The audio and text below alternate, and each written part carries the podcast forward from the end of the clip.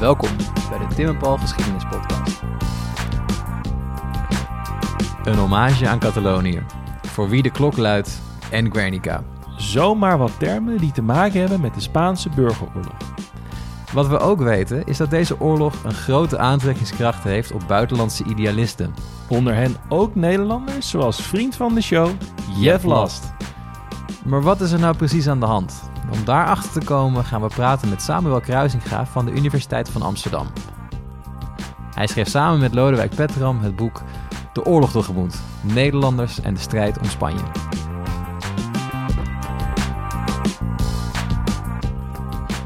Alright Paul, Goedemorgen Tim. goedemorgen. In Leiden deze week. Ja, waar Maand. zijn we?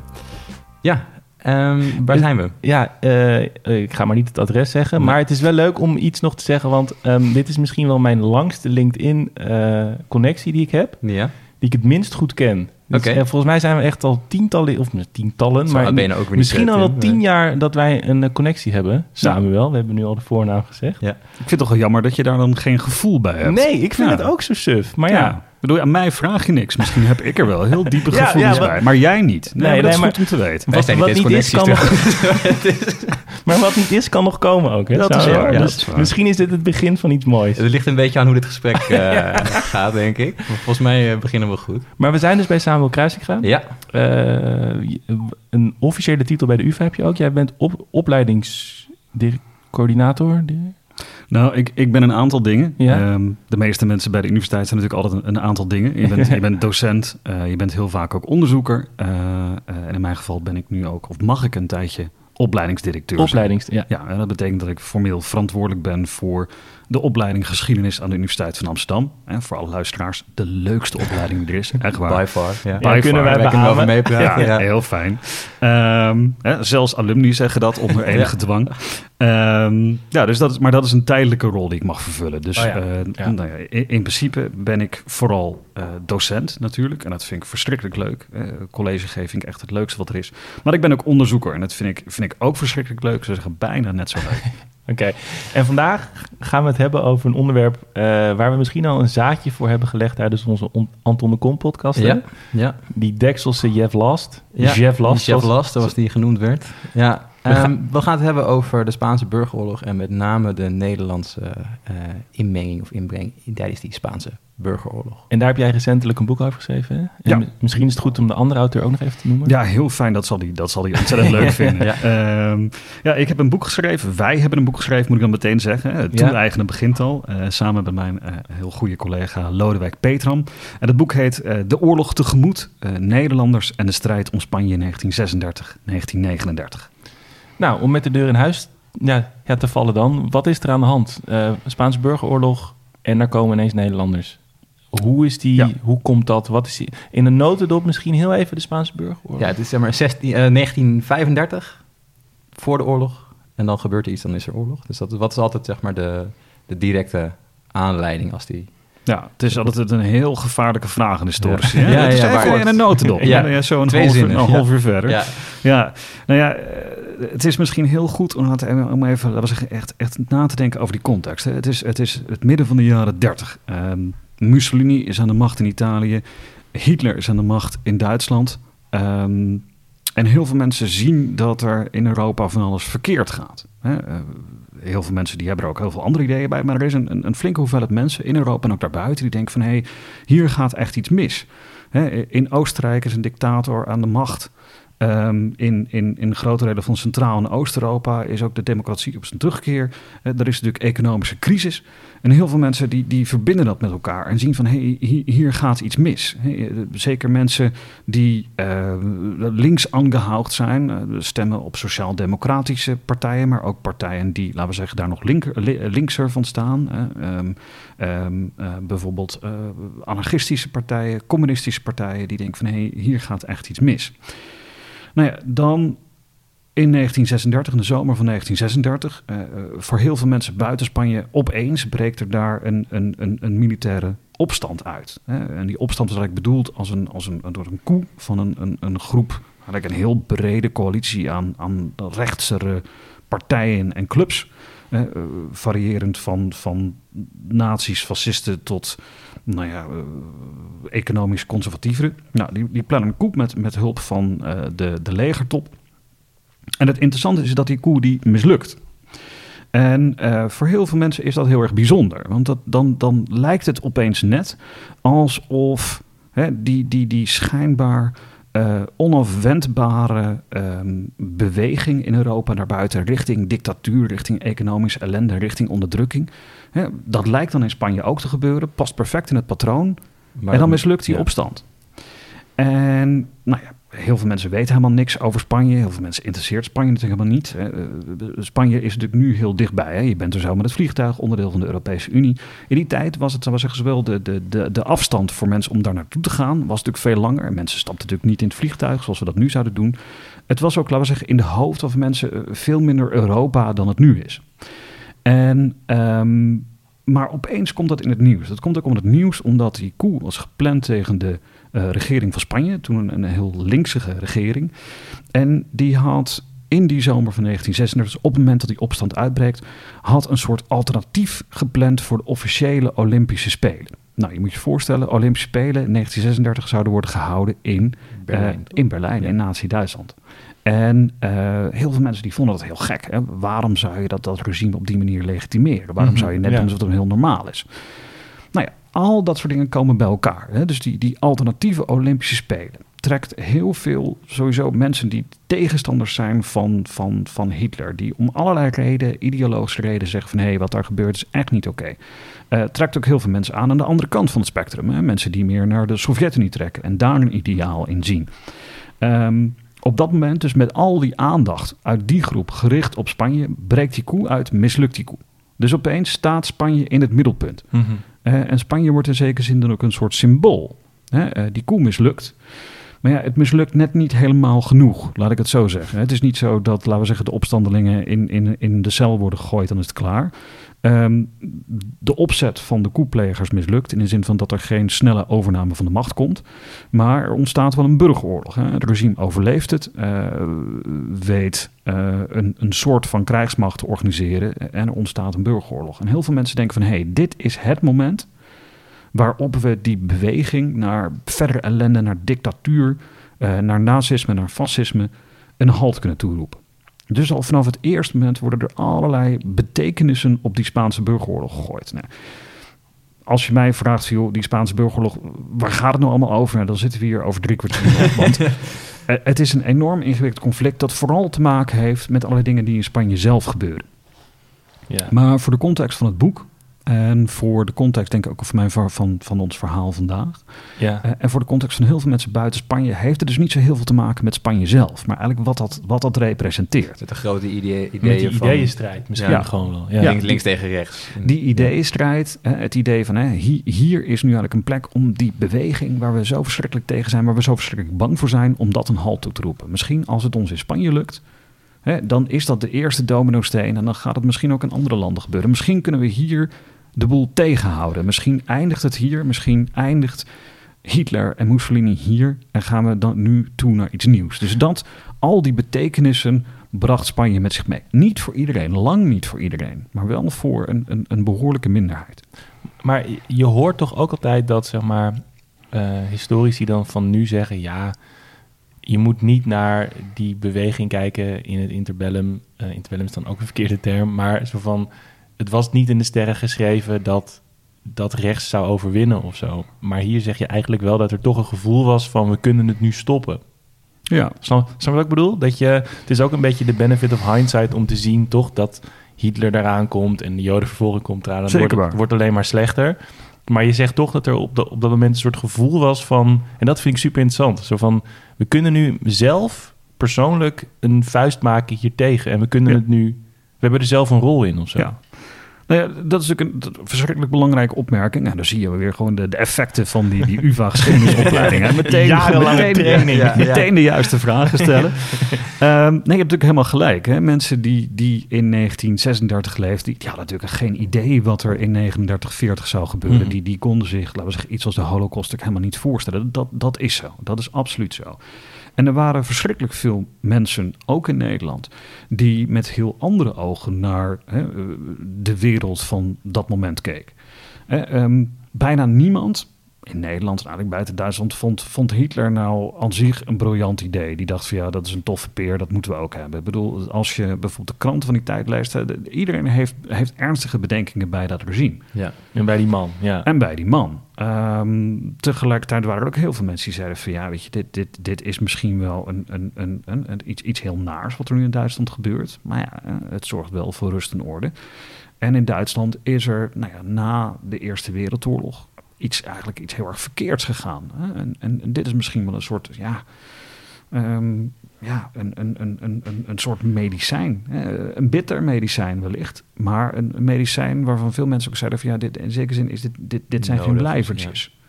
Ja. En bovendien, ja, god, uh, rechtse dictaturen zijn vervelend. Maar ja, uh, er is een echt gevaar. En dat gevaar komt van de Sovjet-Unie. Er is maar één regime in de wereld, zeiden veel mensen des, destijds, die zeiden van ja, we moeten de hele wereld gaan veroveren. Hè, middels een wereldrevolutie. En, en, en, dat was het regime van de Sovjet-Unie. Ja, dus die zijn in de, in de hiërarchie van angst, zeg maar, staan die een stuk hoger. Ja, ja. ja. en je kan natuurlijk nu met de wijsheid achteraf zeggen van ja, god, dat is naïef. Um, maar ik denk wel dat het, dat wil zeggen, als je, als je probeert zo goed als ook te, te kruipen in de hoofden van veel mensen, dan kun je die redenering wel een klein beetje volgen. Ja.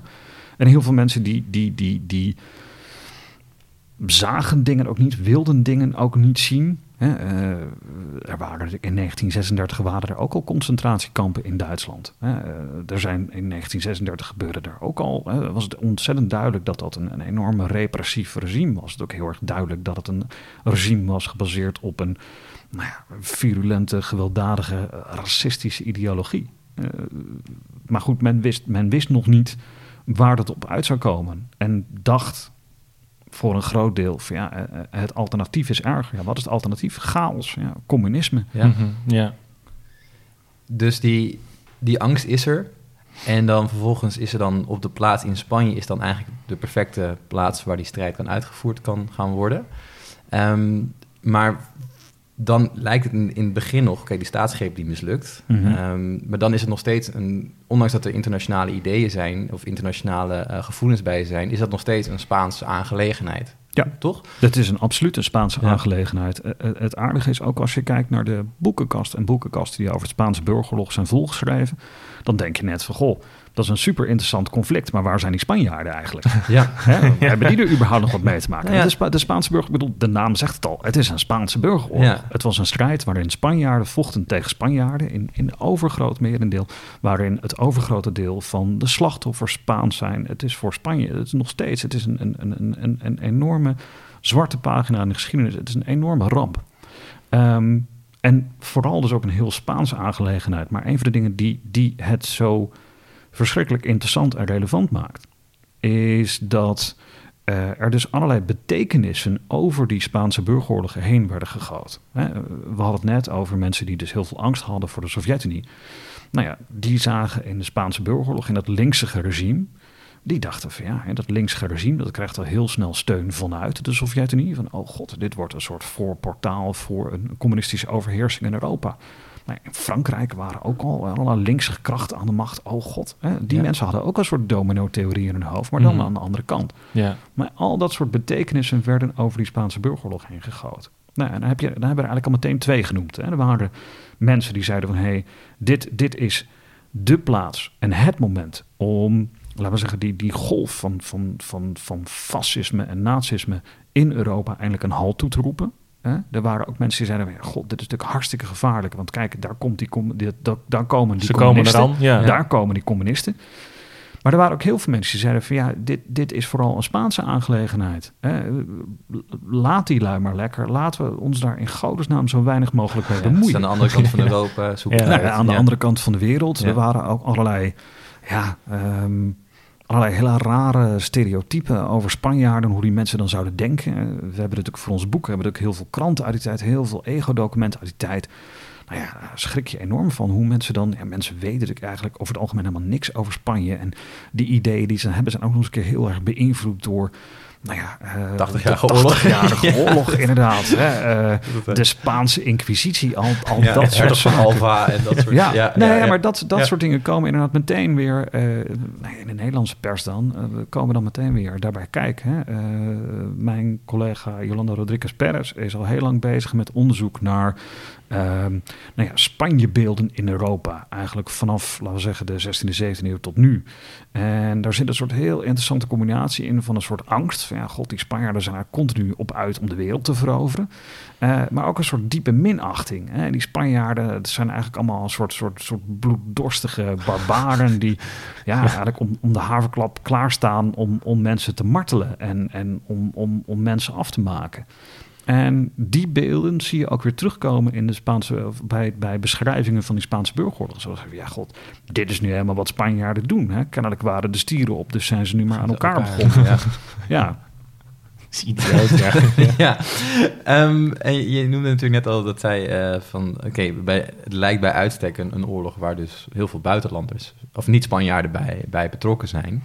Uh, ik moet meteen denken aan George Orwell en, en, Hemingway en dat soort... Dat, en, en dat Robert Capa, toch? Ja. En, en, dat zijn natuurlijk allemaal... Dat is natuurlijk ook logisch, want dat zijn auteurs die schrijven erover. En het, is allemaal, het worden allemaal bestsellers. En dus dat is natuurlijk logisch dat dat beeld zo, uh, zo voortgezet wordt.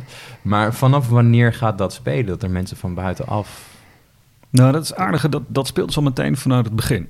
Ik vertelde net een van de redenen waarom die Spaanse burgeroorlog al meteen in het middelpunt van een veel, veel breder belangstelling staat, is omdat het min of meer toevallig net samenvalt met die, die alternatieve Olympische Spelen. En er was al heel veel persaandacht voor. Ik moet je voorstellen, die Olympische Spelen, dat, was echt, ja, dat waren de, de arbeidersspelen. Nou, de gewone Olympische Spelen, dat is ook gewoon een sportwedstrijd waar op een gegeven moment één iemand wint. wint. En dit was ja, een heel idealistisch ding. Waar het iedereen wint. Nou ja, waar iedereen, waar iedereen wint inderdaad. Waar, waar, nou ja, maar dat, dus dat betekent dus dat het deelnemersveld was ook enorm. Ja. ik heb ook beschrijvingen gezien van mensen die zeiden van ja, god... Uh, ik, zwem wel eens. Laat ik eens meedoen met de alternatieve Olympische Spelen. en waarom ook niet? Ja. Ik bedoel, dat was het idee. Hè? zijn allemaal gelijk. Dus nou allemaal, ja, maar Het, het, het, het, het, klinkt natuurlijk allemaal een beetje maf. Ehm, maar uh, ja, als je mensen natuurlijk... Hè, kijk maar eens op de website van de Olympische Spelen. Het staat ik vol met allerlei gezwollen woorden over de Olympische gedachte. Hmm, en de Olympische gedachte is niet... er is één iemand de winnaar en de rest is een loser. Toch? Ja, de rest verliest en gaat naar huis. En de rest verliest en, gaat, en gaat huilen naar huis. En dus dit, dit was ook wel een soort, soort poging om, om, om die Olympische gedachte ook een beetje, een beetje nieuw leven te blazen. Daar zaten natuurlijk ook allemaal ja, politieke motieven bij. Hè. De, de, de, de socialistische, communistische partijen van, van Catalonië en van Spanje waren ook heel erg nauw betrokken bij de organisatie. Dus ook al een moment om te laten zien van hé, hey, de arbeidersklasse is verenigd. Dus het had ook wel degelijk een heel groot uh, uh, politiek element. Maar goed, dus aandacht voor die alternatieve Olympische Spelen. Nou, dan breekt die opstand uit. En heel veel van die, van die sporters, die, die, die zien wat er gebeurt. De, de, de alternatieve Olympische Spelen worden op het laatste moment worden die afgezegd, omdat uh, die opstand uitbreekt. En dan van die sporters zijn dan toch al in Barcelona, waar die dat worden gehouden. Ja. En er zijn prachtige beschrijvingen van, van, van sporters. Een, een, Nederlandse bokser bijvoorbeeld, die, die, die bij terugkomst in de, de, de, de communistische pers schrijft: Ja, ik was daarbij. Ja, ik kon niet sporten, dus ja, op een gegeven moment, ik, ik ben maar gaan helpen met, met barricades opbouwen. Dus mensen zijn er al meteen bij betrokken. Die pers zit er bovenop. Hmm. dus al, al meteen horen en zien mensen dat. Nou, eh, die opstand die mislukt dus heel snel. En, en verandert ook al heel snel als een burgeroorlog. En mensen denken zo heel snel van... hé, hey, ik, ik moet er naartoe. dit, dit is het moment om mijn steentje bij te dragen. Uh, en dat is denk ik sowieso in, in, in, dit soort, in dit soort bewegingen. Het is natuurlijk best wel heel raar om, om dat te doen als je erover nadenkt. Ja huis en haard achterlaat en, en heel ergens anders naartoe gaan om te vechten. Nee, we hebben dat natuurlijk in de recente geschiedenis, ja. zien we dat natuurlijk vaker. Hè. We hebben dat natuurlijk gezien met mensen die nou ja, uh, Syrië gaan, toch? Naar Syrië. Er zit ook een heel, andere, ja, een heel andere ideologische lading. Ook naar Oekraïne. Ook daar is weer een, een internationaal legioen actief. Hè. Daar zijn uh, allerlei verschillende nationaliteiten vechten daarmee. En ik denk ook altijd van ja, dat, zo'n zo'n radicale beslissing. Je laat van alles achter. Het is hartstikke gevaarlijk. Nou ja, vaak is een belangrijk onderdeel van de reden is het idee dat, dat, dat dit het moment is voor jou om iets bij te dragen. En ik denk dat heel veel mensen dat, dat gevoel hadden. Van nu, nu kan ik iets bijdragen. Ja. Het is het ook on, oneindig complexer. Ze zeggen, ja, hadden mensen daar nou maar, een mooi boek over Oh, dat zou je- geschreven? Dat- het zou kunnen. Ik weet niet of jullie een commerciële jingle hebben, maar dit, dit is het moment. Ja, ja. ehm, en dat boek eindigt ook heel bewust met een, met een epiloog, waarin we dit proberen in een, in een laten we zeggen, wat, wat langere tijdsperiode Hmm. te zetten. En ook een beetje ons af te vragen, ja, wa- wa- waarom doen mensen dit nou? Waarom gaan mensen hier naartoe? Nou ja, hè, dat ideologische verhaal, die ideologische lading die over die Spaanse burgeroorlog heen ligt, dat is ook onderdeel van de verklaring, maar ook het idee van, hé, hey, hier kan ik wat doen. Eh, hier, hier wordt op mij gewacht, hier ben ik welkom, maar hier kan ik als, als eenling, als, als idealist, kan ik iets betekenen. Ja. Nou, en- waarom is dat nou zo bekend geworden? Ja, eigenlijk gaf je het antwoord al. Ja, heel veel ja, links aangehoogde kunstenaars, romanciers zijn er naartoe gegaan, hebben daar hè, beroemde films gemaakt, Hmm. ehm, hebben daar eh, boeken over geschreven, eh, foto's gemaakt. ehm, ja, en daardoor is het eigenlijk heel erg bekend geworden. En daardoor is ook, hebben mensen ook heel erg lang het idee dat hè, die slagvelden van de Spaanse burgeroorlog voornamelijk werden bevolkt door dichters en schrijvers. Idealisten, En, ja. eh, En een romantische zweem die erover Ja. ja, en, en ja, dat, dat is natuurlijk helemaal niet zo. Alleen Nee. dat, dat, dat zijn de mensen, nee, je zei het nogmaals, je zei het zelf al, dat zijn de mensen die het meest hebben geschreven, die het meest hebben nagelaten, die ja, op alle manieren ook bewust bezig zijn geweest met, laten we zeggen, het, het, het regisseren van het beeld van wat er daar gebeurt. Ja. Terwijl er heel veel mensen zijn geweest die, die ja, eh, daar ook naartoe zijn gegaan, eh, maar geen romanschrijver Nee, waren precies. of kunstenaar. En die, die, die eh, ja, en, Gewoon gevochten hebben en ja, gewond geraakt zijn en weer Ja. naar huis gegaan zijn. Ja, nou ja, en het is. Het, het- het- het- we hebben heel bewust er in ons boek ook voor gekozen. We, we- natuurlijk gaan we het hebben over Jeff Last. Hè? Ehm, eh, en dan gaan we denk ik zaken ook over hebben. Jeff Last is iemand, ja, dat wordt tegenwoordig niet meer zo heel vaak gelezen, maar het was destijds toch eh, zeker in, laten we zeggen, linksere kringen, heel bekend eh romancier, dichter, ook iemand die heel veel reisverslagen heeft geschreven.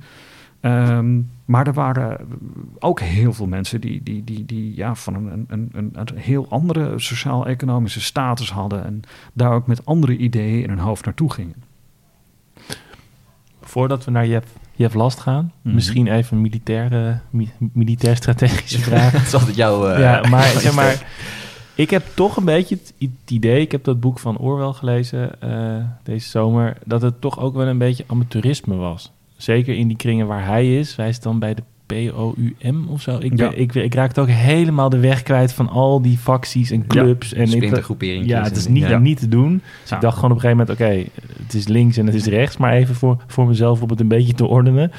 Ehm, maar dan waren er weer geen geweren en dan waren er zeg maar verroeste kogels. Daar schrijft hij over. Ja. Is het, Ja. Klopt die indruk of is dat ook maar net waar je was? Dat is deels het ook maar net, net waar je was. Ehm, maar er zit wel degelijk een kern van waarheid in. Je moet je voorstellen, nogmaals, het, het conflict is best ingewikkeld. Maar het is, het is ook het is te makkelijk om te zeggen van... god, je had aan de ene kant heb je, heb je de, de, de fascisten en de nazi's... aan de andere kant heb je de communisten. Hè? En in de praktijk waren het allebei best wel brede coalities... Ehm, die ook lang niet altijd even harmonieus met elkaar omgingen. Aan, aan de, de rechtse kant, hè, de kant van waar uiteindelijk eh, Francisco Franco, dus de, de politieke militair leider van werd. Eh, daar werden ook allerlei, allerlei clashes uitgevochten tussen nou ja, verschillende smaken. eh, Spaanse monarchisten, eh, Ja, tussen ja, fascisten, nazi's, allemaal, allemaal verschillende clubs. En die werden eigenlijk ook min of meer met geweld gedwongen in, in, in, in één structuur. Met een, een politieke ideologie. Als je dat nu leest, dat is allemaal zo vaag dat je denkt: van, ja, god, je kan je wel voorstellen dat, laten we zeggen, dat, dat al die, die clubs zich daar wel een beetje in konden vinden. Ja, ook aan de kant van nou ja, de Spaanse regering. Hè. De, Spaanse regering die eh, het jaar daarvoor, voordat die burgeroorlog uitbrak, eh, middels verkiezingen aan de macht was gekomen. Ook dat was een hele brede coalitie waar nou ja, een beetje links-liberalige partijen eh, een coalitie hadden gevormd met nou ja, regionalistische, af en toe zelfs quasi-separatistische, Baskische en, en Catalaanse bewegingen. Er zaten socialisten in en er zaten ook een, een, een minderheid aan communisten in. Dat is zeker waar. Nou ja, nadat die opstand mislukt, wordt het een burgeroorlog en een groot deel van laten we zeggen, het reguliere Spaanse leger, nou, voornamelijk laten we zeggen, het, het, het officierskoor, laten we zeggen, de, de bovenste lagen, die, Mhm. die, die stapt over naar die rebellen. Ja, ja. Het komt deels ook omdat nou ja, daar heel diep het gevoel leefde dat eh, de krijgsmacht was veronachtzaamd. eh, dat ze niet het, het respect, de carrière mogelijkheden hadden gekregen waar ze recht op hadden. Tikkie rancuneus misschien. Ja. Dat, kijk, dat is natuurlijk altijd het, het, het nadeel van zo'n burgeroorlog. Hè. Het is achteraf is heel makkelijk, veel te gemakkelijk om Ja. te zeggen van ja goed, eh, het- iedereen aan de ene kant vindt dit en iedereen aan de andere kant vindt dat. Ja. Eh, maar hier zit natuurlijk altijd een, een deel, een deel opportunisme in, een deel van mensen die zeggen van ja god, ik ben het hier niet helemaal Mhm. mee eens, maar goed, wellicht als ik ik ben het meer met jullie eens dan met jullie eens. ja. En deels is het natuurlijk ook in zekere zin gewoon ook een soort tragisch toeval. Op een gegeven moment dan, dan wordt Spanje eigenlijk al heel snel in twee delen verdeeld. Nou ja, goed, en welk deel je toevallig woont, eh, ja, eh, die staat ook, laten we zeggen, eh, eh, je, bent ontvankelijk voor of, of onderworpen natuurlijk aan allerlei vormen van politieke druk. Hè. Aan beide kanten eh, waren ook gewoon heel veel dienstplichtigen. Ja. Eh, mensen aan wie ook gewoon helemaal niet is gevraagd. Wat vind jij er eigenlijk Wat van? vind je er eigenlijk hier van? Hier heb je Ja. een pistool, ga, dit- ga daar Ja. maar heen. Ja. Ja. Maar wat al heel snel heel belangrijk wordt, is natuurlijk de vraag van ja, en dat zie je natuurlijk nu ook in Oekraïne, van ja, waar haal je wapens vandaan? Mhm. Ehm, de opstandelingen die hadden de mazzel dat ze op allerlei manieren eh, erin slaagden om eh, bijvoorbeeld uit Nazi-Duitsland en uit fascistisch Italië om daar Ja, een ja, ja, wapenleverantie te krijgen. En daar waren op een gegeven moment ook troepen, eh, technische experts, er waren het Condor-legioen, de, de bekende Duitse bommenwerpers die op een gegeven moment ook Guernica in de as hebben gelegd. Ja, We kennen. Dat, dat schilderij van Picasso. Ehm, en voor de, de, de regeringstroepen, de, de linkse coalitie, was dat een stuk lastiger. Ja. Ehm, ze kregen wel wat wapens, konden ook wel wat wapens kopen op, dat, laten we zeggen, op wapen, wapenmarkten, zwarte markten. Ehm, maar heel veel landen zeiden van ja, wij willen ons hier eigenlijk helemaal niet mee bemoeien, dus jullie Nee. krijgen helemaal geen wapens. Nee, hun enige link zou dan misschien zijn Moskou. Of- Ja. eh, maar je wil dan ook, dan, als je dat doet, dan ben je meteen zeg maar duidelijk voor iedereen. Oké, wij, wij leren ons aan de Sovjet-Unie. Ja. En dan is het voor iedereen in Europa duidelijk. Oké, Ja. als zij winnen, dan wordt, Wordt het dus het voorportaal. Ja. En dan... En dat was dus voor die, die, die, die linkse coalitie, was dat een heel ingewikkelde Moeilijk, ehm, politieke situatie. Aan de ene kant, er was, er was één land die zei van, hé, hey, wil je wapens, hier zijn ze. Men wist ook wel van, ja, daar staat wat tegenover. ja. Tegelijkertijd was het enorm in het belang van die linkse coalitie, van die wettige regering, om, laten we zeggen, andere democratieën in Europa, Groot-Brittannië, eh, eh, Frankrijk met name, maar wellicht ook wat meer afstand de Verenigde Staten, ervan te overtuigen van hé, hey, wij zijn gewoon heel legitiem. Ja, ja, ja. Die andere club is illegitiem. Ehm, steun ons. Dus dat was een best heel ingewikkeld. Er zat ook een heel praktisch element aan. Ehm, de Sovjet-Unie van Stalin, die gaf inderdaad wel wapens, maar dat was bepaald niet state of the art. Daar zaten bepaalde voorwaarden aan. En bovendien, eh, de afstand van de Sovjet-Unie, nou ja, de, de dichtstbijzijnde haven was nou ja, Odessa, Zwarte. Zee. Vanaf daar naar Spanje, dat is niet heel gemakkelijk. Het is makkelijker vanaf Sicilië naar, eh, eh, naar Spanje dat te varen. dat is een Ja. stuk dichterbij. Ja. Ja. Ja, dus dat, dat, dat maakt het allemaal heel erg ingewikkeld. Dus eh, in, in, in materieel opzicht was er inderdaad wel degelijk een, een disbalans. Waarbij de, de troepen van die Spaanse regering, van die linkse coalitie... en waar dus ook die, die, die, die, die internationale vrijwilligers Wel die idealisten, waren, ja. ja. die, die waren wat dat betreft materieel wel in het nadeel. Hè, en, nogmaals, en je krijgt de afdankertjes. Dat, dat zie je ook in Oekraïne. Oekraïne krijgt weliswaar geen afdankertjes, maar die krijgt van alles wat. Hè, eh, Ja, die krijgen nu, nu vier verschillende tanks, toch? Of zo? Vier soorten. Die Ja. hebben die, die Leopard, die Challenger, die nog één. En dat je dan ook denkt van ja, hoe ga je ooit mensen hiervoor trainen? Toch dat gevoel? Nou ja, kijk, het, het kan wel. Je bent natuurlijk blij dat je ze hebt. Ehm, het, het levert wel uitdagingen op. Want eh, inderdaad, je moet mensen in, in verschillende wapensystemen trainen. Ja, het zijn niet verschillende wapensystemen, maar het zijn gewoon verschillende eh, type Knoppen. tanks. Ja. Ja. Verschil, ja, ja, god, je hebt allemaal een andere handleiding nodig. Ik bedoel, ik heb nog nooit een, een tank bestuurd, maar het lijkt me vrij ingewikkeld. Ik heb niet eens een Ehm, rijbewijs, dus ik ga eens aan wagen. Nee, je moet ze ook onderhouden. Ja. Eh, je moet eh, munitie hebben. Ehm, nou, ik ben bepaald geen tank-expert, maar ik heb me wel laten vertellen dat niet al, de, al die Nee, tuurlijk. van die Ja. tanks ook gewoon totaal inwisselbaar is. Nou ja, dat maakt het allemaal heel erg ingewikkeld. Hè. De tanks die ze nu hebben zijn voor een, voor een, voor een deel ex-Sovjet tanks. Die werken met andere ammunitie. Nou ja, stel je dat voor, Ja. maar dan, laten we zeggen, eh, zonder een brede westerse coalitie. Je- Ja. Je, krijgt, je krijgt afdankertjes, je krijgt wapens uit, uit de Eerste Wereldoorlog. Je krijgt wapens uit de laatste 19e eeuw uit Mexico. ja. Ehm, Gewoon die Je- voorladers nog en zo. Dat soort, eh, van die voorladers ja. nog. Ja, dus verschillende typen munitie. Eh, en bovendien, ja, je weet ook niet wanneer het komt. Ja, dat schiet helemaal niet op natuurlijk. Nogmaals, je ziet het nu ook in Oekraïne. De, de, de reden dat men natuurlijk nu roept van hey, geef ons tanks, geef ons zwaardere wapens. Hè. Men verwacht zowel een, een Russisch vooroffensief als men plant een eigen tegen- tegenoffensief. Nou ja, daar moet je je natuurlijk ook in materiële zin op voorbereiden. Ja. En een van de grote uitdagingen van, laten we zeggen, de, de wettige regering, van die linkse coalitie, was dat ze dat dus gewoon niet konden.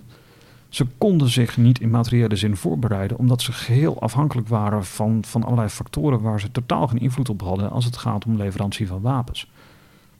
Ja, dan wordt het strategisch ook wel vrij ingewikkeld, toch? Dan, ja. Ja. Maar, ja. Maar gelukkig Ehm, waren er wel heel veel schrijvers. Dat is ook wel heel fijn. Ja. ja. Die, die Ehm, pen is machtiger dan het zwaard, toch? Nou ja, het- wat je zegt is, is, is dat, dat speelt hier wel een rol in. Ehm, sowieso, nou ja, als je kijkt naar ehm, gedachten over de strijd. In, in, sowieso in, in, in, in de vroege 20e eeuw. Hè. Eh, We schrijven natuurlijk een, een, een, een, een, een, een tijd na de Eerste Wereldoorlog. Heel veel mensen die in Spanje hebben gevochten, die, die hadden die Eerste Wereldoorlog meegemaakt. Of Mhm. nou ja, we waren daar, laten we zeggen, in generationeel opzicht heel erg dichtbij. Dat was voor heel veel mensen natuurlijk het referentiekader. En ehm, een van, laten we zeggen, de mentale uitdagingen voor mensen die, die, die, die zich bezighielden met vechten, was natuurlijk van ja, hoe- is dat überhaupt nog mogelijk? Weet je, als het, het beeld van, van, van vechten is, je zit, in, een- je zit in een loopgraaf en je gaat dood. Want je bent eh, onderworpen aan Ja. een enorme hoeveelheid vuurkracht. Wat, wat moet je daar nou tegen? Nou, eigenlijk een van de antwoorden die men formuleert, en dat klinkt nu heel erg cynisch, maar een van die antwoorden wat- die men formuleerde was van ja, het, het, het, de wil. Hè, je moet daar de menselijke wil tegenover ja. zetten. Een van de, van de dingen die je, die je heel vaak leest van die internationale vrijwilligers, maar ook van die, ja, van die, die, die, die linkse coalitie van de, de troepen, de Spaanse troepen eraan gelieerd, was het idee van ja, eh, je hebt die, die, die, die rechtsen, hè, de, de nazi's, de fascisten, die eh, vechten weliswaar met high-tech wapens, maar er zit helemaal geen bezieling in. Hè. Dat zijn een soort, een soort robots, die hebben Ja. geen idee waarom ze dit doen. Maar wij, wij vechten voor een idee, voor een ideaal, voor een rechtvaardiger wereld, voor een rechtvaardiger samenleving, et cetera, et cetera. En, en die wil, dat ideaal, dat moet uiteindelijk dus ook compenseren voor nou ja, een, een, een, Gebrek aan wapens. Een gebrek aan wapens. Ja. Maar dat, ja, we weten hoe het afgelopen is. Dat, dat- Ja. ja. Ja, nee, het is, het is, dat is buitengewoon tragisch natuurlijk. En kijk, je kan het ook omdraaien. Ehm, dat heb ik ook wel eens gedacht. Van, ja, God, het, is, het is gezien die, die, die enorme achterstand waar men zich, zich geconfronteerd had, die enorm ingewikkelde politieke situatie binnen, laten we zeggen, die, die, die, die brede linkse coalitie. hè, waar allerlei clubs zaten die, die het ook helemaal niet zo goed met elkaar konden vinden. Mhm. En echt heel andere ideeën hadden over hoe het moet. Een, een, een, een, een internationale sfeer waar er weliswaar, laten we zeggen, op, op het niveau, op samenlevingsniveau, best wel wat groepen waren die zeiden van hé, hey, wij, wij steunen jullie, maar er eigenlijk nauwelijks institutionele steun was. Er was niet Ja, ja. Een, een, nou ja, een, een NAVO die zei wij gaan jullie helpen. Ehm er was eigenlijk nauwelijks iemand die zei van wij, gaan jullie helpen. Ehm, dat het eigenlijk gewoon een godswonder is dat ze het zo lang hebben uitgehouden. Ja. Ja. ja, maar je zou ook... Ja, precies, want het is, het is vrij snel afgelopen als het, als het zo tegen je staat. Maar dat, ze hebben het drie jaar volgehouden. Nou, het begon in de, de, de zomer, de vroege zomer van 1936. Ja. En uiteindelijk was het afgelopen in het voorjaar van 1939. Ja. Maar het is ook zo gek dat het eigenlijk iets heel erg in Nederland, naar mijn idee tenminste, toch iets onderbelichts is gebleven. Wat natuurlijk heel erg logisch is in de context van wat er ook aankomt, de Tweede Wereldoorlog. Maar het is toch iets, op school leer je dan zo in zo'n Ja. paragraafje, ja. Er was iets in Spanje. En Ja. dan hup, hoofdstuk Ja. Tweede Wereldoorlog. Maar We het is gaan toch ook beginnen. altijd een beetje neergezet als nou, ja, voorloper van, maar ook een beetje de proxyoorlog van Ja. de, de grote. hè, Wat je net al zei natuurlijk van, oh ja, er zijn Duitse troepen daar. En eh, er wordt Ja. geoefend met, met tactieken die later in, eh, in de oorlog worden, of in de, de Tweede Wereldoorlog worden, worden gebruikt. En Ja. bombardement van, van Guernica natuurlijk. En dat, Dat, soort- dat, is natuurlijk, dat is in zekere zin natuurlijk Ja. ook zo. Ehm, het is niet zo dat die Duitsers hadden van... nou, we kunnen vast... Hè, mei 40 gaan we Rotterdam platgooien... dus we gaan nu vast gaan even eventjes... oefenen. Maar wat natuurlijk wel gebeurde, is dat eh, Duitsland was op dat moment aan het hermilitariseren. Eh, de Luftwaffe was, was wat dat betreft nog relatief nieuw. Mhm. En het was inderdaad wel een ideale gelegenheid om eens te kijken van ja, eh, ga eens kijken wat het doet. En er zijn uh, allerlei rapporten verschenen. Wat, wat, wat bijvoorbeeld dat Condorlegioen, dus die, die, die, die, die Duitse bommenwerpers, jachtvliegtuigen hebben gedaan, dat is allemaal uitvoerig bestudeerd. Uh, net zoals bijvoorbeeld de Sovjets dat ook deden. Die hadden er allemaal uh, militaire adviseurs staan die ook al een rapport hebben geschreven. Om eens te kijken van, goh, en nu zetten we deze tank in. Wat gebeurt er dan? Oh, die bepansering is niet zo goed. Wat dat betreft zie je wel allerlei links tussen de Spaanse burgeroorlog en de Tweede Wereldoorlog. Uh, de Sovjets hebben bijvoorbeeld hun, hun tankontwerp aangepast. Uh, naar aanleiding van zaken die ze hebben gezien tijdens die Spaanse burgeroorlog. Um, een van de dingen die die Spaanse burgeroorlog eigenlijk in heel Europa heeft, dat heeft aangewakkerd, is een enorme angst voor bombardementen. Hmm, ja. uh, dat was bijvoorbeeld in Nederland ook zo. Dat kun je nauwelijks voorstellen, maar er waren in Nederland een vooravond van de Tweede Wereldoorlog waren een soort privéclubs van mensen ja, die, die niet op zaterdag naar de bridgeavond gingen, maar die naar de luchtverdedigingsavond gingen. En eigenlijk een soort cursus luchtverdediging gingen volgen. en er zijn zelfs, zelfs, zelfs voorbeelden bekend van, van, van clubs die gewoon geld gingen inzamelen en dan zelf kanon maar, of zo zelf maar luchtafweergeschut gingen okay. kopen. Het staat in de, in de tuin ergens. Ja, een vlak, uh, vlak kanon hier. Ja, ja, ja. de tuin weet ik niet. Maar ik neem aan dat ze hem wel ergens op een dak zetten. Dat ja. lijkt me wel. Maar um, dat kwam deels ook voort omdat men natuurlijk zag wat, wat luchtbombardementen ja. deden in Spanje. Uh, en het idee was ook van, ja, god, straks, straks komt, komt er een nieuwe wereldoorlog. Uh, wat gebeurt er dan? Ja, dat, was, dat was een enorme angst. Ja. Misschien is het toch goed om nu even richting uh, meneer Lastig, chef Lastig gaan be ja. bespreken. Ja. ja. Um, chef Last is denk ik de, tenminste mijn herinnering, de bekendste Nederlander die die kant op gaan. Ook gezien dat hij natuurlijk ook veel schrijft en, en bekend is in, in de communistische kring hier. Uh, maar hij is niet de enige. Nee. Uh, hoe, om hoeveel mensen gaat het ongeveer? Ja, dat is op zich wel een heel interessante vraag, want dat, dat weten we niet precies. Okay. Um, eh, naar Spanje gaan was, was illegaal. Uh, althans, naar Spanje gaan niet, maar uh, vechten. vechten voor Spanje was illegaal. Hè? Vechten voor een ander land was sowieso illegaal.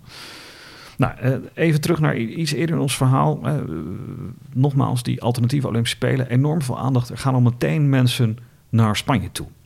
En dat begint natuurlijk ook al meteen op te vallen. En al die regeringen uh, in, in Europa, maar ook daarbuiten denken van... oh, wat gebeurt er hier? Um, dat brengt een aantal gevaren met zich mee. Hè? A, stel nou dat er enorm veel Nederlanders naar Spanje gaan... worden we dan niet een soort, soort officieuze partij in het ja, conflict? Ja, ja, en dat, dat willen, daar krijgen we allemaal ruzie mee, dat willen we helemaal niet.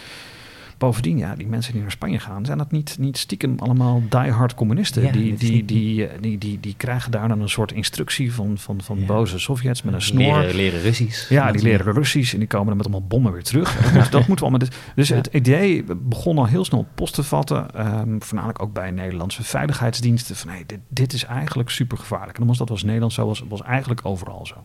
Dit is heel erg gevaarlijk wat hier gebeurt. Dus we moeten maatregelen treffen om, om, om dat te voorkomen. Nou, er was al een officiële wet. En die zei van je mag in principe niet, hè, als je gaat vechten, dan doe je dat voor de Nederlandse staat. En op het moment dat je voor iets of iemand anders gaat vechten, ja, dan heb je eigenlijk je staatsburgerschap verloren.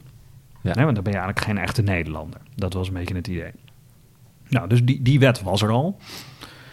Eh, en op een gegeven moment zijn er zelfs nog allerlei andere wetten bijgekomen. Eigenlijk allemaal al, eh, om, A, als een soort waarschuwing of joh, doe het niet. Want dit is, dit is, dit is eh, dom, dit is gevaarlijk. En dit brengt je Nederlanderschap in gevaar. Zowel in, in juridische zin, maar in zekere zin ook in, in moreel, ja. cultureel, ideologische zin. En bovendien werden ook gewoon, werd er ook gewoon gedreigd met gevangenisstraf als je ofwel zelf naar Spanje ging, ofwel andere mensen aanspoorde om naar Spanje te gaan. Nou, destijds had men geen idee om hoeveel mensen het ging.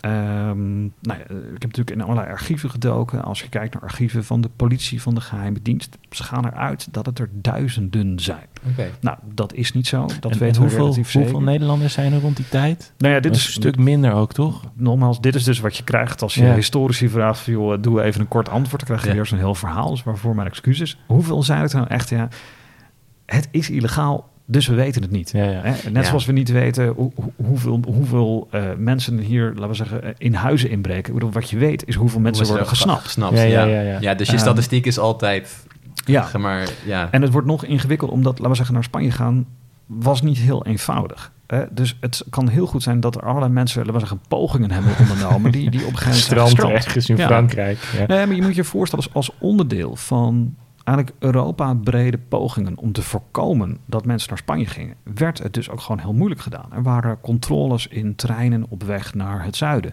Eh, de grens tussen Frankrijk en Spanje was gewoon gesloten. Dus wat, wat je moest doen, hè, als je dat wilde doen, dan ging je eerst naar Parijs.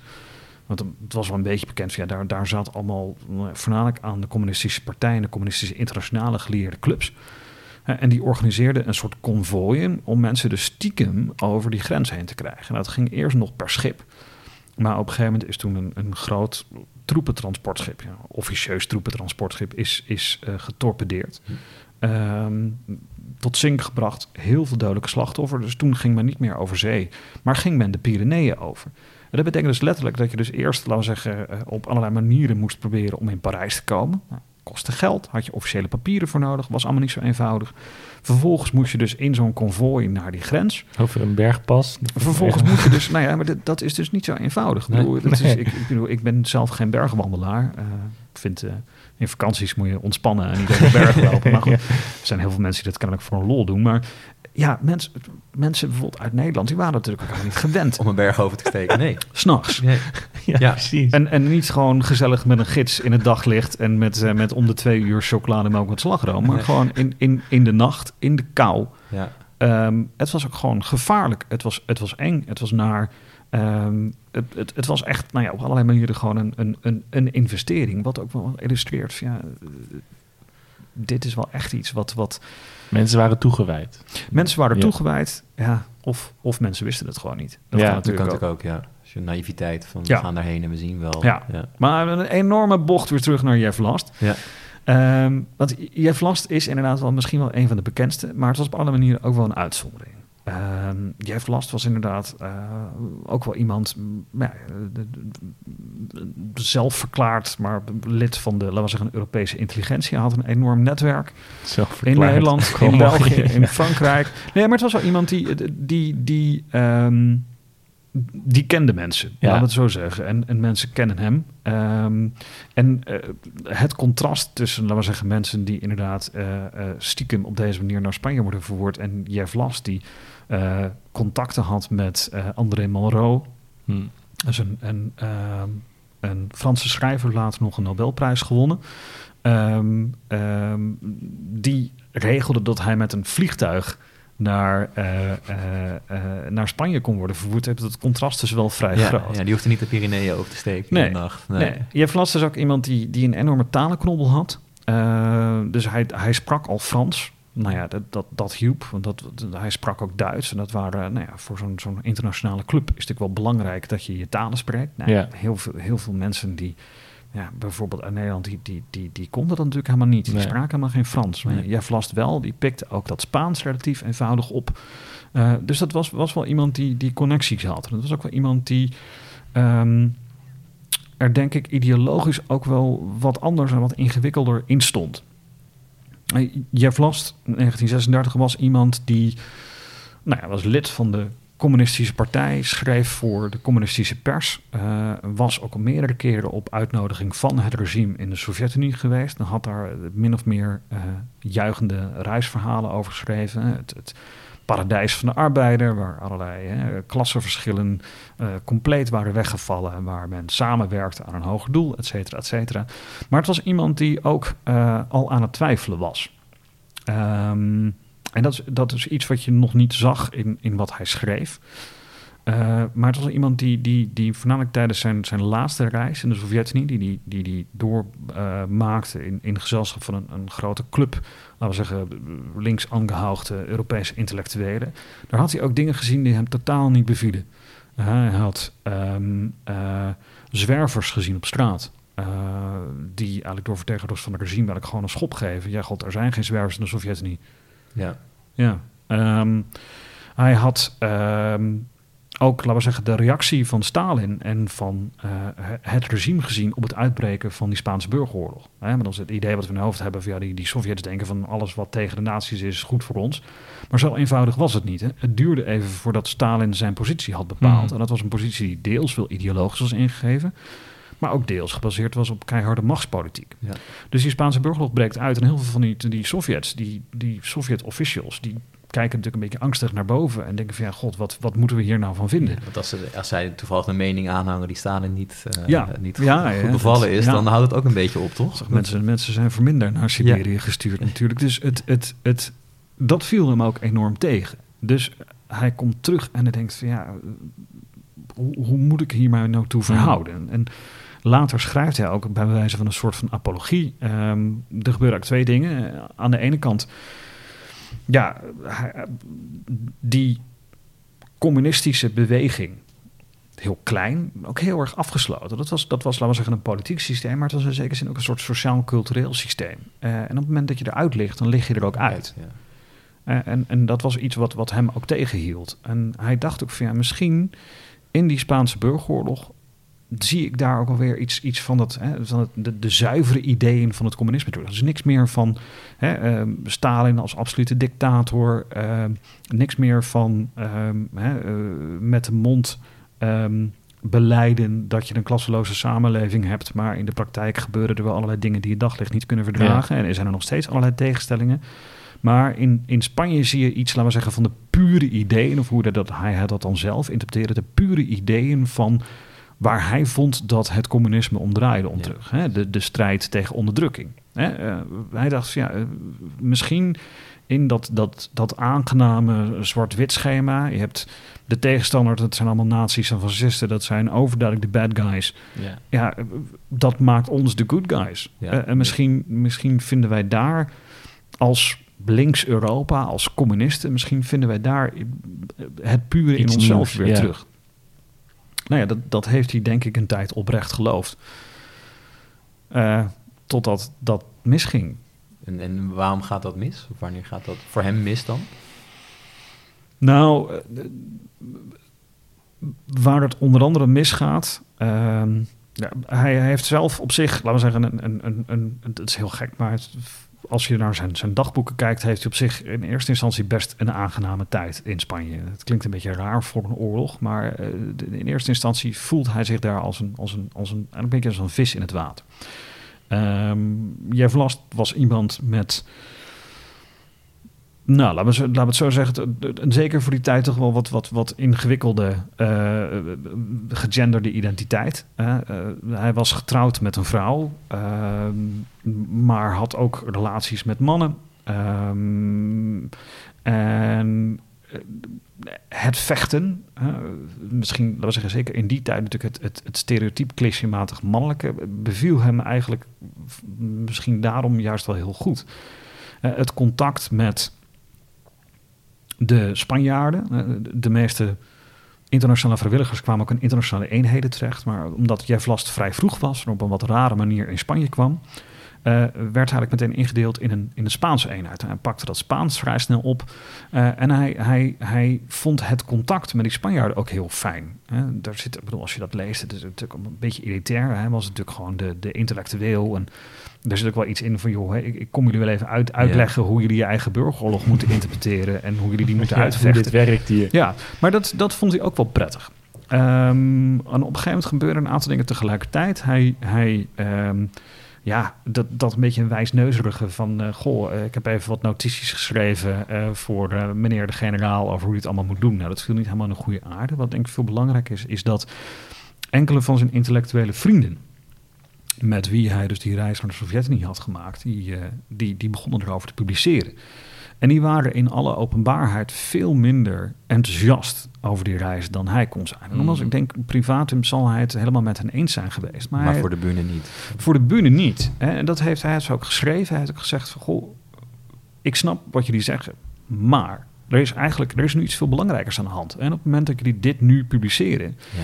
dan, ehm, eh, ja, dan ontstaan er een, een, een breuk in nou ja, wat, wat wat hem betreft het ideaal was. Hè? Ook een, een, een coalitie tussen al die verschillende linkse clubs. Hè? So- socialisten, sociaaldemocraten, eh communisten.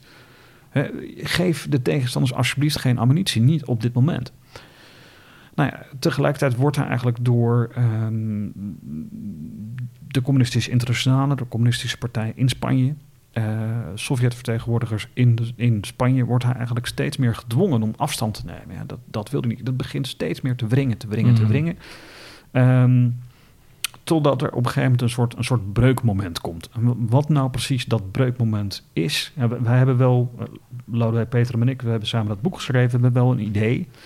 Ehm, op een gegeven moment krijgt hij een, een, een aanbod van niet van een communist, maar van een sociaal-democraat. Iemand die, die voorzitter is van de een destijds enorm machtige internationale vakbeweging van uh, uh, uh, transportwerkers. Dus iedereen die in de transportsector werkt. Hij krijgt een soort, soort supergeheime opdracht. Ga naar Noorwegen. Probeer daar contact te leggen met Duitse matrozen. En probeer daar een soort, soort ja, socialistische cellen te creëren. En denk dat hij dat als een soort excuus heeft opgevat Hmm. om definitief te breken. Uh, hij schrijft zelf later van ja, het, ik, ik kon, laten we zeggen, het, het, wat, ik, wat, ik, wat ik zag, wat ik voelde over dat communisme, kon ik niet meer verenigen met, laten we zeggen, dat pure ideaalbeeld wat ik in mijn hoofd had. Hij zou later ook schrijven van ja, het, het viel me zo tegen dat de Sovjet-Unie niet veel meer wapens naar Spanje Hmm. stuurde, niet veel meer belangeloos um, uh, opstond voor de goede zaak.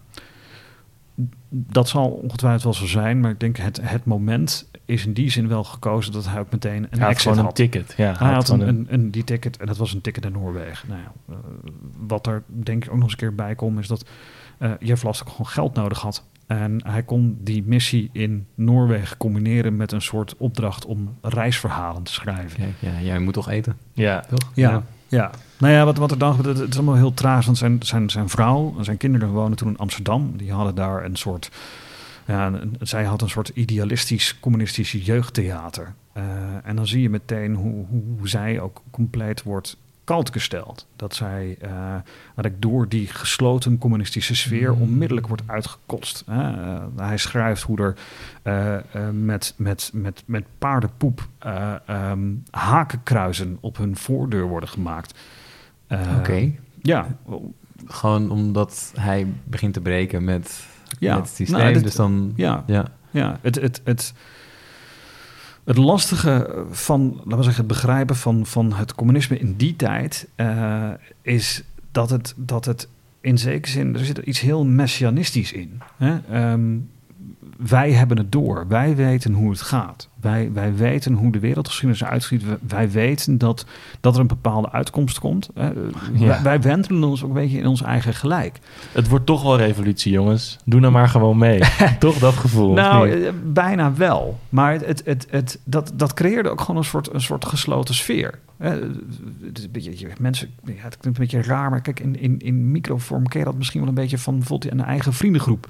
Ja. Die deels ook gebaseerd op is dat je, dat je het over bepaalde dingen ook gewoon allemaal eens bent. Ja, dat versterkt ja, ja, elkaar natuurlijk. en dat versterkt elkaar natuurlijk. En als iemand op een gegeven moment iets, iets heel raars roept, dat je ook meteen denkt, wat is, wat is hier nou weer aan de hand? Wij, wij dachten en wij deden het toch allemaal op die manier. Nou ja, maar dit, dit is dan nog eigenlijk veel versterkter, veel ideologischer en in zekere zin veel meer verbonden met mensen hun, hun basale waarden. Um, ja. Zijn wel ironisch dat je bij het communisme dan iedereen is gelijk en gelijkwaardig, et cetera. En dat je dan vervolgens wel daar binnen al die soort van eliteclubjes hebt van, nee, maar wij hebben gelijk. Dat, dat, en wij gaan het uitdragen hoe het, hoe het is. Dat het natuurlijk heel erg nou ja, het is, geregisseerd is of zo. Ik, dit is heel lastig, maar ik kan me dus ergens wel voorstellen dat dat voor mensen ook wel een soort aantrekkelijk element was. Mm, uh, um, een van de dingen die, die um, het internationale communisme in deze periode ook probeert, is het zeggen van hé, hey, wij zijn niet een soort sectarische club, maar wij zijn de enige club die echt opstaat tegen Hitler, tegen Mussolini. Wij zijn, uh, wij zijn voor actie. Wij zijn voor, voor laten we zeggen, een, een, een, een, een radicalere stap die wel nodig is. Ja. En men, men, dat was in zekere zin ook een heel bewuste tactiek om te kijken of men gewoon de basis uh, voor het communisme kon verbreden. Of men dat kon gebruiken om politieke allianties aan te gaan. Bijvoorbeeld met sociaaldemocraten of met, met andere clubs. Dat van ja, misschien krijgen we die op die manier mee. Hè, en misschien worden we dan wel niet de grootste partij in Nederland of in Frankrijk of waar dan ook. Maar dan zitten we in ieder geval in een coalitie en dan kunnen we dat misschien als een soort voorstadium ja, gebruiken ja. om, nou ja, goed. Maar het is later toch ook wel dan, ik bedoel, dan moeten we een stapje maken naar de bezetting. Moeten we daarna heel snel weer terug mm -hmm. naar, de, naar de burgeroorlog. Maar het is toch ook gewoon zo dat in 40 en 41 eigenlijk het grote verzet wat er in het begin is in Nederland, dat zijn communisten. Dus dat- fe- februari-staking en dat soort... Ja, eh, dat, dat, is, dat ligt dus echt ingewikkeld daar. En dat is... Dat Ik is heb een daar hele gaan we brede- weer. brede Gaan we vraag. snel Ja, oké, dan gaan we weer Ja, pas naar- ja. Zeg dat zitten nou niet. alweer bijna op een Oké, uur, oké, sorry, sorry. We gaan weer, dat heb ik helemaal niet gezegd. Ja, joh. Het aantal luisteraars is al gehalveerd. nee, verdubbeld. Nou ja, het, het, het, het lastige is, wat ik net zei over, over dat communisme als, als gesloten sfeer, als, als, hè, met, met als aantrekkelijk aan de ene kant hè, eh, die actie, het idee van nee, wij, wij zetten ons wel, wij, wij stellen ons wel in het geweer tegen eh, al die nare krachten in Europa. Tegelijkertijd dat wentelen in het eigen gelijk en die, en die gesloten sociale sfeer. Hè, ik denk als je het hebt over, over verzuiling in Nederland. Hè, mensen hebben daar een heel zo'n soort clichébeeld bij. Van dat als je protestant was, dat je dan maar naar de protestantse bakker ging. Nou ja, inmiddels weten we wel dat dat, dat dat en A nogal overtrokken is en B in de meeste gevallen ook nogal onpraktisch. Ja. Dat zou suggereren dat elk dorp in Nederland twaalf verschillende soorten bakkers had. Ehm, maar ik denk waar het, waar het misschien nog wel het meeste voor opgaat, hè, een gesloten sfeer, is misschien wel, laten we zeggen, de mini-zuil van het communisme. Ja. Hè, er waren weliswaar denk ik geen specifiek communistische bakkers. Maar het was Wel wel, jeugdtheater bijvoorbeeld. er was wel Ja. een heel... Ja, ja, zeker. Ehm eh, er was wel, laten we zeggen, een, een, een partij. Maar het is niet, laten we zeggen, partijlidmaatschap zoals wij dat nu denken. Dat je eh, 20 euro, weet ik veel hoeveel het is, per jaar eh, afdraagt aan het CDA of de VVD of GroenLinks of whatever. En dat je dan misschien eens een keer een partijcongresje bezoekt. En dat is het dan. Maar dat het een, een, Een tijdschriftje krijgt, ja. een, een systeem is waar, laten we zeggen, en ook een groot deel van, laten we zeggen, je, je, je, je sociale leven in beleeft. Hè? Ehm, op het moment dat Jeff Las dus brak met het communisme, officieel brak met het communisme, ook een, een stuk in een krant heeft geschreven en gezegd, jongens, het is klaar. Ja, dat, dat, dat, dat, dat was gewoon klaar. hè. en, Ja. en zijn vrouw is toen daarna, die moest verhuizen van Amsterdam naar Rotterdam, omdat hij gewoon, ja, haar, haar, haar hele netwerk was gewoon weg. Ehm, eh, ze werd met een nek aangekeken, kon niet meer doen wat, wat ze wilde doen. Eh, het is een van de verder tragedieën van de geschiedschrijving, is natuurlijk dat we vooral zijn perspectief Ja, zien. ja, ja. En ik ben dus ook oprecht wel eens afvragen, van, joh, zou die dit ook met haar hebben besproken? Besproken, En ja. wat, wat zou zij hier nou Ja. van vinden? Mop, volgende Ja. week ga, ga ik dat stuk schrijven. Ja, heb je heb verhuisplannen, pak je spullen maar. Ja. Ja, dat is bizar. Ja. Maar Paul, ik maakte een grapje, maar we We zijn al, al echt een uur. ja, we zijn al bijna wel echt weer een uur onderweg. Ja, Dus je hebt nog één vraag, denk ja ik. ik heb er zoveel.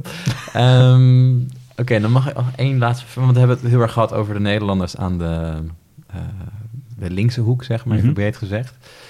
Zijn er ook mensen die aan de kant van Franco staan? Die denken van, goh, wij gaan lekker naar Spanje toe om daar voor het fascisme te gaan strijden.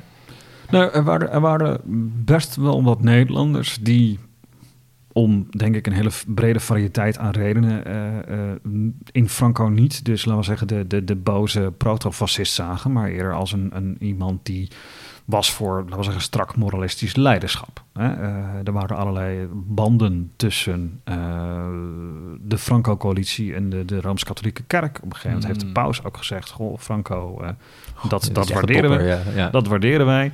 Dus waren ook in Nederlandse katholieke kringen waren ook best wel mensen die die, die lijn volgden. Er waren ook wel, laten we zeggen, bij, bij fascistische, nazistische club in, clubs in Nederland, waren er ook wel mensen die zeiden van, goh, hè, als Hitler dit een goed idee vindt, dan vinden wij dat ook. Ehm, toch zijn er niet zo heel veel Nederlanders die aan de kant van Franco hebben meegevochten. Dat, dat had een aantal redenen. De eerste was gewoon praktisch. Ehm, eh, naar, laten we zeggen, het gebied van de, de, de Spaanse regering, die Spaanse regering komen, dat was lastig. Hè, die tocht over de Pyrenee, maar het kon wel. Het was nog een stuk ingewikkelder om aan de andere kant van Spanje te komen. Ja. Dus dat was eerst een heel praktische reden. Ten tweede, ehm, eh, die, die internationale vrijwilligers, dat die allemaal naar Spanje kwamen, dat, dat kwam om een aantal redenen, dus die, die Spaanse regering ook wel goed uit. Ehm, niet zozeer omdat ze dachten van, goh, nu, nu, nu hebben we enorm veel mensen die verschrikkelijk goed konden vechten. Ik denk dat dat nogal secundair was. Maar het was wel, laten we zeggen, een soort tastbaar bewijs van internationale solidariteit. Hmm, Hè? Misschien doet de, de, de, de Britse regering, de Franse regering, de Nederlandse misschien doen ze niets of niet genoeg. Maar de mensen staan wel achter ons. Ja, ja. Hè, Dat, is een, een, een- dat tastbare bewijs, dat denk ik heel erg belangrijk. Daar had Franco dus niet zo heel veel last van. Die, die, die zei juist van ja, eh, kijk eens naar wat die, die, die, die enge eh, communisten allemaal doen. Die halen tuig van Europa deze kant op. Wij zijn de echte Spanjaarden. Hè, wij zijn een Spaans leger die vechten tegen de Sovjet-Unie. Hm. Er kwamen wel wat internationale troepen aan de kant van Franco, maar die deden dat vooral om, om hun eigen politieke redenen. Het bekende verhaal van uh, Ierse fascisten. Uh, die dat op een gegeven moment wel een goed idee vonden, maar die kwamen daar eigenlijk ook ongevraagd. um, en hun, hun krijgsgeschiedenis is uitermate treurig. Uh, even uit mijn hoofd, zijn ze op een gegeven moment gedecimeerd door eigen vuur. En op een gegeven moment heeft Franco gezegd: van, jongens, gaan jullie maar een heel eind daarachter staan en, en blijf alsjeblieft overal vanaf. Um, wat ook wel, laten we zeggen, wel illustreert dat ja. uh, het best lastig is om te zeggen van nou, kom maar hier internationale vrijwilligers, want ja, je hebt geen idee wat je krijgt nee. en of je er wat aan hebt. Nee. Nou, we weten dat er is, er, is, er, is, er zijn een aantal wel geweest. Een verhaal van een, een Nederlandse scholier, Bob Dellemijn, die op een gegeven moment de tocht naar uh, door Franco uh, gecontroleerd Spaans gebied heeft gemaakt. Maar dat is eigenlijk het enige wat we weten. Ja. Wauw.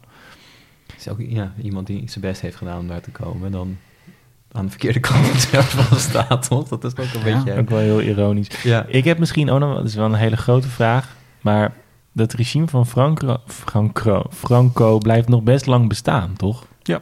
ja mijn, mijn moeder is op vakantie geweest in Spanje onder Franco, zeg maar. Dat is ja, niet heel gek. Nee. Hoe kan dat? Want het was wel nog steeds een fascistisch regime, toch?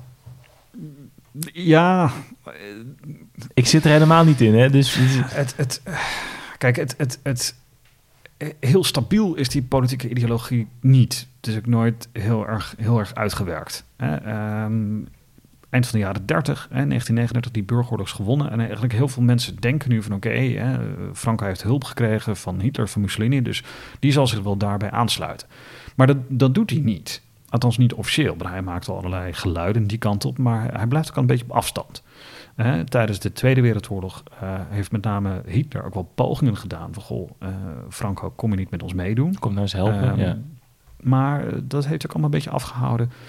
Ook dat, dat het officiële argument was, ja, god, we hebben net een burgeroorlog gehad. laat ons alsjeblieft gewoon ja, even met rust. Even een broodje um, eten, ja. Ja, even, even relaxen. ja. um, maar hij wilde daar ook dingen voor terug. Hè, het idee was, ik wil meevechten, maar dan staat, hangt er een flink prijskaartje. En dat, dat prijskaartje wilde Hitler gewoon niet betalen. Hmm.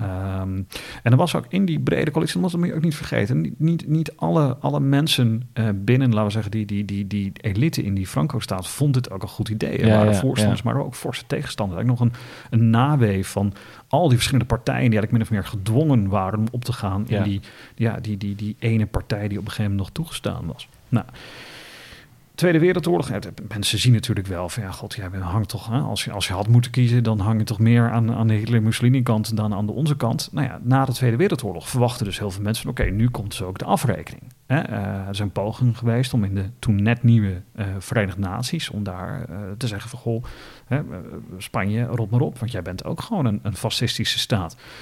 Er zijn pogingen geweest om inderdaad een soort, soort ja, heel veel Spanjaarden aan het eind van de burgeroorlog waren naar Frankrijk getrokken. Hebben daar ook een heel belangrijke rol gespeeld in het Franse verzet. Dat is een verhaal dat heel veel mensen niet kennen. Ehm, er zijn ook allerlei pogingen geweest om vervolgens vanuit Frankrijk weer een soort invasie in Spanje te beginnen. Eh, nou ja, dat is allemaal mislukt. En op een gegeven moment, die, Franco, die, die wist ook wel vanuit welke hoek de wind waaide. En die heeft op een gegeven moment zijn toon radicaal veranderd. Zei van, ja, maar ik ben helemaal geen fascist. Ik ben gewoon eh, conservatief. En eh, wat ik vooral ben, is een tegenstander van het communisme. Hè? En wat dat betreft is helemaal niks veranderd. Ja. Spaans burger heb ik gevochten tegen het communisme. Ja, En dat doe ik nog doe steeds. Ja. Dat doe ik nu nog steeds. Ja. Ja, waarom zei hij dat? Koude oorlog. Verenigde Staten vonden dat wel fijn om te horen. En, Ja, ja. nee, het, Ja. het idee was ook van ja, goed, als ik er niet ben, eh, wie komt dan wel? Ja. Nou ja, dan komen die boze communisten weer om de hoek kijken. Ja. Dus nou ja, eh, in, in de bredere machtspolitieke context van de Koude Oorlog waren er heel veel mensen zeiden van ja, god, dan maar, dan maar die Franco daar. Hè? Ja, en als, ja, hij, ja. als hij maar zijn, eh, een, een, een, zijn militaire bijdrage levert. eh, ja, en zelfs, je, je vertelde je moeder op vakantie gegaan, ook dat was in zekere zin een soort, soort bewuste truc om van, van Spanje een soort goedkoop vakantieland te maken. Om maar te zeggen van ja, nee, het is eigenlijk hier allemaal heel normaal. Kom lekker naar de Costa. Ja. Dat eh, prima. Eh, en dat, dat, dat, dat regime heeft het dus inderdaad, ja, dat, dat- op een gegeven moment, ja, dat, dat was ideologisch, was het al redelijk leeg. En op een gegeven moment raakte het eigenlijk steeds verder uitgehold. Heel veel mensen ha- hadden daar ook helemaal geen gevoel binding meer mee. Zijn prachtige studies over dat, laten we zeggen, het lidma lidmaatschap van, laten we zeggen, de enige partij. Dat het gewoon enorm afneemt. Dat het op een gegeven moment ook gewoon een, een partij voor oude mensen wordt. En eh, op een gegeven moment, ja, eh, Franco gaat dood. De vraag is dan wel, wat dan? Ja, dan, dan implodeert eigenlijk gewoon de hele Ja. boel. Ehm, en, en s- nog is het, ja, er zijn ook op een gegeven moment is weer een soort tegenkoepoging geweest.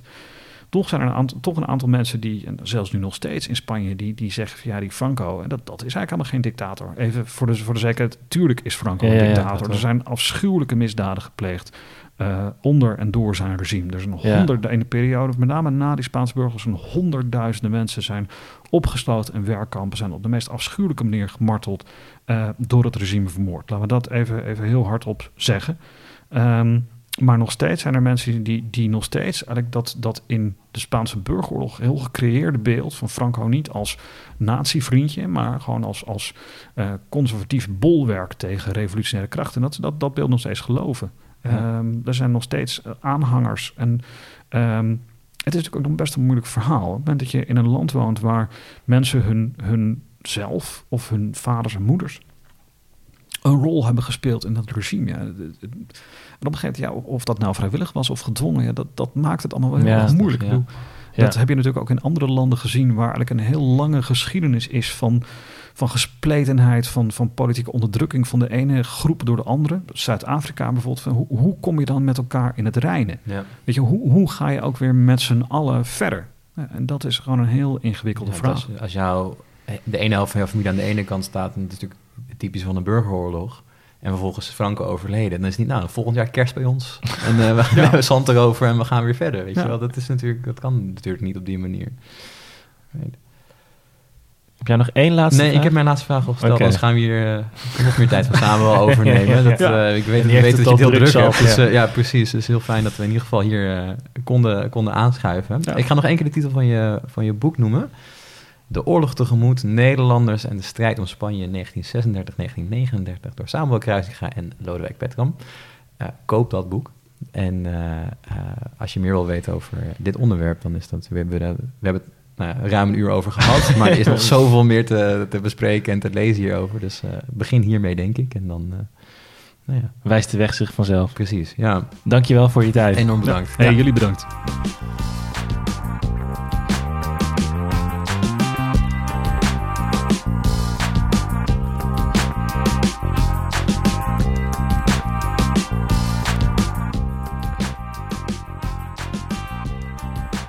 Je luisterde naar de Tim en Paul Geschiedenis Podcast.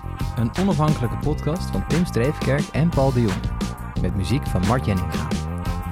Vond je dit nou een interessant verhaal? Laat dan een recensie achter. Dat wordt zeer gewaardeerd.